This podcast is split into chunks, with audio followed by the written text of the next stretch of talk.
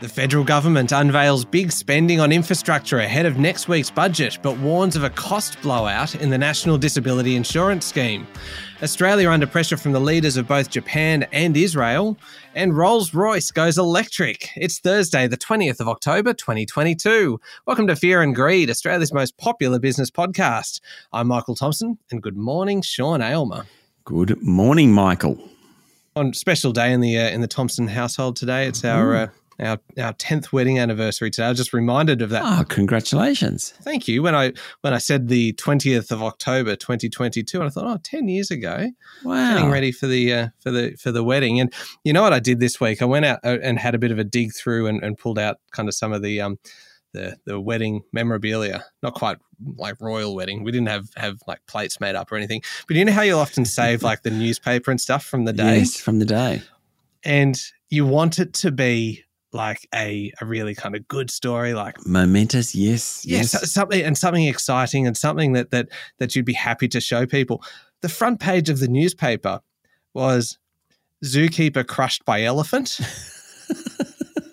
and I, I, googled it, and she went on to make a full recovery and continues to work at the zoo. Good. Like, that's really not the kind of thing that you can frame as saying, "Yes, this was the 20th of October, 2012." Mm. Now, look, I've got to say, I did know it was your anniversary. Well, I knew it was about now because you have told the story that when you got married, yourself and Sean made the deal with each other that on your 10 year anniversary, you'd go somewhere very special, Tahiti, I believe you then had two kids, and I think you went to Melbourne last weekend. Wasn't that how it worked? That's out? right. Yep, yeah, yeah. A week, a week in Tahiti compared to a, a, a, one night away domestic domestic flights only. But you know what?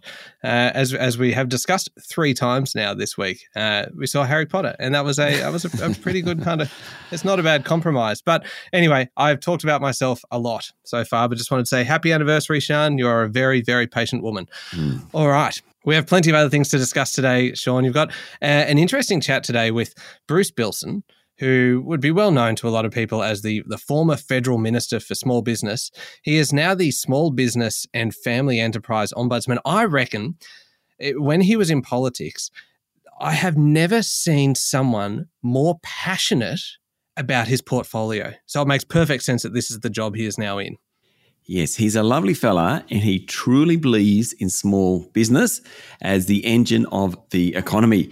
And we talk about that and about what the government needs to do to encourage small business, where small business is within the economy at the moment. Just a great chat. And Bruce is a lovely fella and very, very knowledgeable on the subject, shall we say.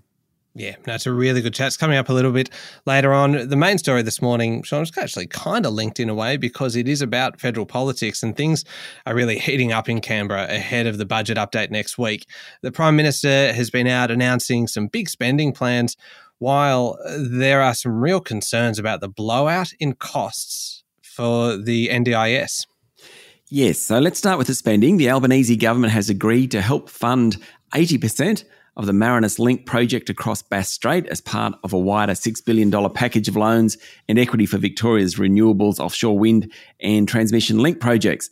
The $2.5 billion in concessional loans for the Marinus Link will ensure it's built that's what Energy Minister Chris Bowen said, while Prime Minister Anthony Albanese said the $6 billion in clean energy deals signed yesterday would drive economic growth and lower carbon emissions. It's the first part of the government's $20 billion rewiring the nation plan, which was, of course, part of the May election campaign. Mr. Albanese said it was a historic day for Victoria and the country. It will allow Tasmania to get 200% renewable. What's that mean? Well, it's already at 100%. Anything more than that, it can export to the mainland. The reduction in carbon emissions from the increase in renewables as a result of Marinus would be the equivalent of 140 million tonnes of carbon coming out of the atmosphere by 2050 or taking 1 million cars off the road. And all of this came the day, Sean, after it was revealed that the cost of the National Disability Insurance Scheme will blow out by $9 billion over the next four years, putting further pressure on the budget. Yes, it's a massive number. The policy is less than 10 years old, but it's one of the top five costs in the budget. Its annual cost will surpass $50 billion by the 2025 26 financial year. Disability Minister Bill Shorten, who co designed the NDIS under the Gillard government, said a review into the scheme would be brought forward to late this year. It was supposed to be done next year. And the Albanese government has promised $15 million for small business owners to access free mental health and financial counselling support. Not a huge amount, but everything helps. Almost $11 million will go to the new Access for Small Business Owners program and $4 million for the Small Business Debt Helpline. The program will allow small business owners to have up to six structured sessions via telehealth with a trained mental health coach who has a small business background. That sounds like a really sensible policy. Yeah, it does. It does. I mean, I think small business owners go through a lot of stress and strain, and mental health is such a serious issue, I think, for the whole community and particularly small business owners. Yeah, absolutely. All right, how did the local market perform yesterday? Well, the benchmark S&P ASX 200 hit a five-week high yesterday about lunchtime of 6,820.5 points. It did fall back a bit. By the end of the day, it closed at 6,800 points. That's up about 0.3% from where it was on Tuesday's close. The banks were high, led by National Australia Bank, which rose more than 1%. The exception was Westpac. It dropped more than 1% following news it's interested in acquiring terminal payments business Tyro. The retailers were mixed. The energy companies were generally lower, industrials and utilities were higher, and the technology stocks were flat. Now, some interesting plays. Nickel, copper, and gold miner Chalice Mining was among the best performer, up 5.5%, while lithium players Core Lithium and Pilbara Minerals jumped 8% and 6.5%, respectively.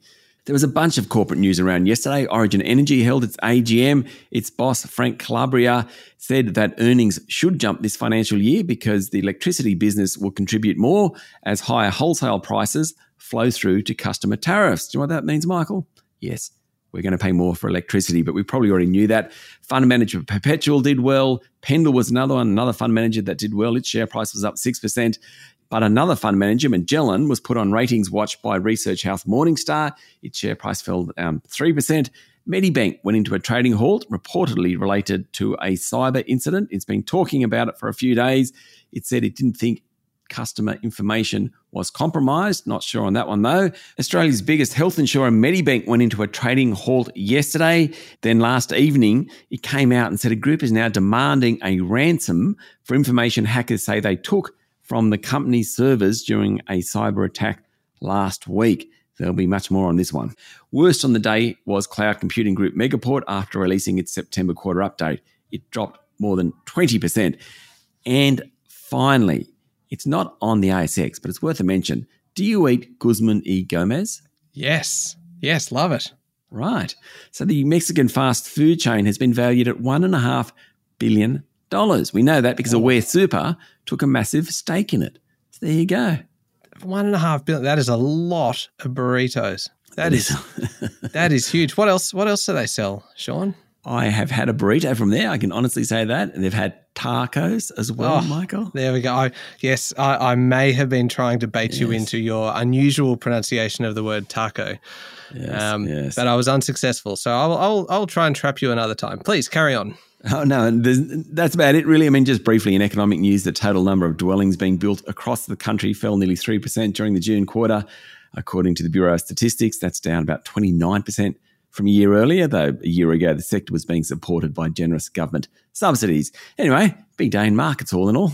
Yeah, sure was. I'm just still blown away by the burritos. That is huge. What about international markets? Well, much of the news over the past 48 hours hasn't caused too many waves, and that's kind of unusual. That's news in itself. In fact, for the past two weeks, the S&P 500 has been broadly range trading. There was good news out of Europe. Gas prices have tumbled to their lowest level in four months after strong flows into storage facilities and forecasts of a milder winter. The European benchmark gas price is now about 60% lower than what it was back in August. Oil prices also fell back amid reports that the Biden administration is planning to release up to 15 million barrels from the US Strategic Petroleum Reserve, and the Aussie dollar is a touch stronger. Mm, go the dollar, fetching just above 63 US cents. All right, we'll be back in a moment with the rest of the day's business news.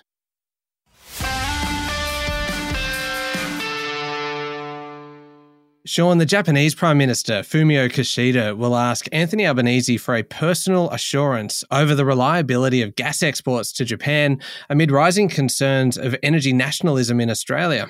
Mr. Kishida and Mr. Albanese will meet in Perth on Saturday during a very quick whistle stop visit by the Japanese leader. The two will also significantly upgrade the security relationship between the two countries. Now, according to the Financial Review, that upgrade will pave the way for greater intelligence sharing, military cooperation, and other unprecedented measures. Japan has already been given assurances about gas exports by Resources Minister Madeleine King and Trade Minister Don Farrell that Australia will continue to be a reliable energy provider. Clearly, though, Mr. Kishida wants one from the Prime Minister. How many assurances can one person get? Plenty. Indeed. Now, still on politics, Sean, the federal government's decision to reverse a Morrison government decision to recognise West Jerusalem as Israel's capital has triggered both angry criticism and plaudits.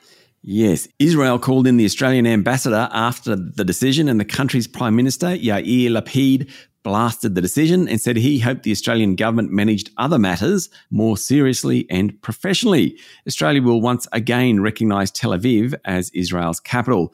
The embassy has remained in that city even after the Morrison government's late 2018 decision. The Palestinian delegation to Australia welcomed the announcement and urged the government to recognise Palestine as a state without delay. The Indonesian government also welcomed the announcement, while several backbenchers, particularly the federal opposition backbenchers, were particularly critical. And while still in Canberra, Michael, One Nation leader Pauline Hanson will have to pay a $250,000 payment in damages after defaming former Senator Brian Burston on Nine's Today Show. Sean, the New South Wales Emergency Services Minister has warned that almost every river system west of the Great Dividing Range will flood. Yes, more rain is expected in coming days, and rivers and catchment areas in the west of New South Wales are already full. Towns including Bourke and Moama are expected to receive substantial falls in the next couple of days.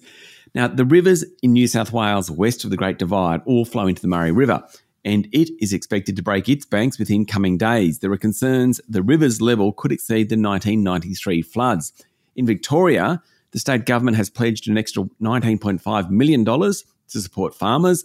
It includes money for one off payments as well as access to concessional loans of up to $250,000. There is some good news though. The rainfall in coming days won't be as widespread or as intense as last week. According to the Bureau of Meteorology, that means there shouldn't be any new flooding.